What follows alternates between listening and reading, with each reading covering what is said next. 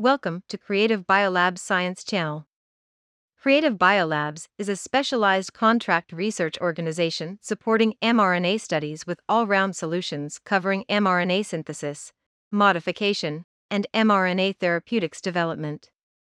With an unwavering pursuit of innovation and lifelong learning, we keep on producing podcast series related to mRNA technology based on our knowledge and practical experience gained through years of exploration in this area. Subscribe to our channel and keep updated with our podcasts. Good evening, dear friends. Thank you for tuning into Creative Biolabs podcast series. At the end of the last program, we talked about the research and achievement on probes and microRNA for cancer treatment. The requirement for a large number of starting materials severely limits the use of microarrays to analyze the expression of microRNA genes in small samples of human tissues. Researchers have developed a probe amplification method based on a polymerase chain reaction. We also talked about the complex relationship between microRNAs and tumors. Under different circumstances, the expression of microRNAs in tumor cells may increase or decrease compared to normal cells. In addition, whether microRNAs promote or inhibit tumor development is still uncertain. Today, David will introduce us to the method of predicting the target gene of the microRNA sequence. Thank you for joining us, David. Thank you for your invitation. I'm very excited to be here. Great introduction, by the way. So let's start today's topic. Determining the target gene is such a critical step that at present, Several groups have developed computational algorithms designed to predict the target genes of microRNA sequences. Generally speaking, the basis of these prediction programs is the degree of sequence complementarity between microRNA and target messenger RNA genes. In animal cells, microRNAs bind to specific target messenger RNAs through partial complementary sequences. These sequences are mainly located in the 3' untranslated region. This recognition mainly depends on the sequence at the 5' end of the microRNA. We call them the seed. Sounds challenging to find the target transcript using the computational methods, from your description, because of the imperfect complementarity. Yes, this imperfect complementarity in a sense hinders the process. In addition, Many known microRNA's target genes contain several microRNA binding sites. And it is predicted that several genes are regulated by a single microRNA. Why is it necessary to perform experimental verification on microRNA target genes? Because the sequence recognized by the primer microRNA seed is present in many genes. Its flexibility makes it difficult to identify functionally related target genes, only from sequence analysis. Has there been any experiment performed to find the effect of microRNA on cell differentiation? Yes. Some researchers intend to investigate whether specific microRNAs help monocytes differentiate into dendritic cells. They analyzed the expression of microRNAs in the response of monocytes to GM-CSF and interleukin 4. Among the differentially expressed microRNAs, miRNA 21, miRNA 24, and miRNA 223 were found to be upregulated in most experiments. The microRNA target prediction program is generally used here, while calculating the predicted number of target transcriptions, uses another program. So, do you think the prediction of microRNA target genes provides another way to determine biological functions?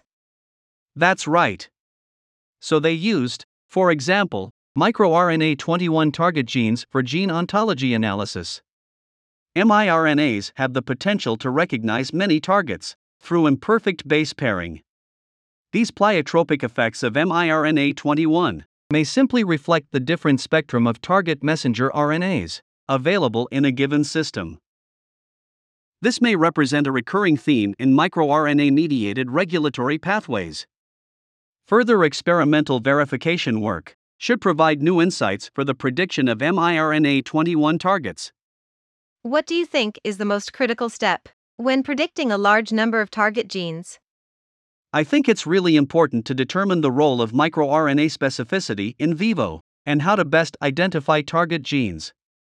So, developing a bioinformatics program that considers the entire microRNA sequence and target site structure would be very instructive and beneficial. These sequences and structures may affect the function of the target site in vivo. After predicting the target gene, how do we check whether the prediction result is correct? There are a few strategies to verify microRNA target genes. For example, there is an indirect method for determining microRNA expression patterns using a reporter transgene, like GFP and luciferase, under the control of a ubiquitous promoter carrying three untranslated region with microRNA complementary sequence. Do you know any experiments that can be used to illustrate this? We can use a cotransfection experiment.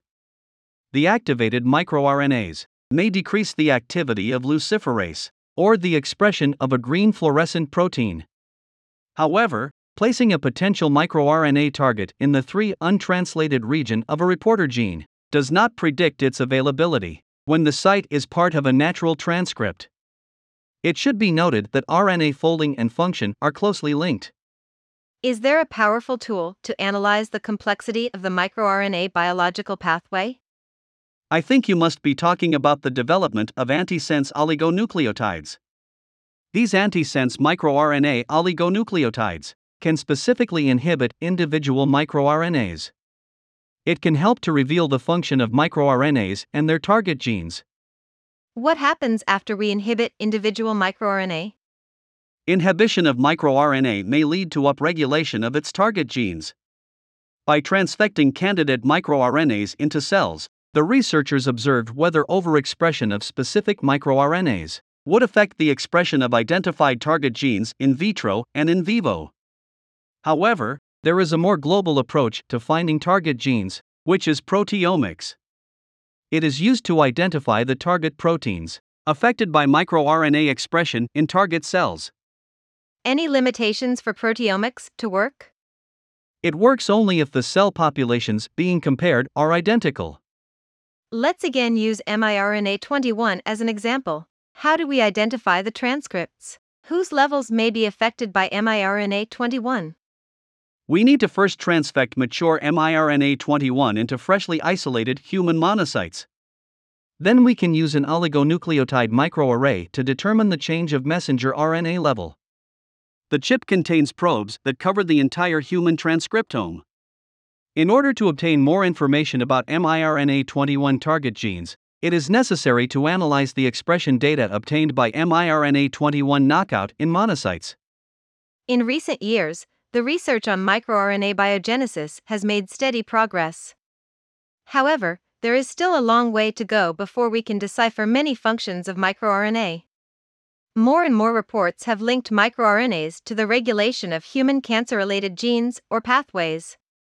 However, there is no conclusive evidence that microRNA or microRNA target gene failure is associated with cancer.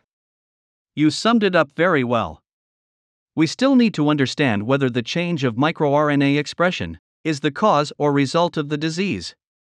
In addition, further understanding of the complete microRNome is necessary for experimental and computational analysis of microRNA regulatory pathways.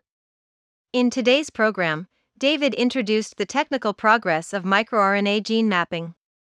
We discussed the limitations of the target prediction program together. It is necessary to determine the role of microRNA specificity and target recognition in vivo. Thanks you, David, for sharing your expertise with us. Thanks everyone for listening today. We will continue our discussion on a new topic next week. See you then.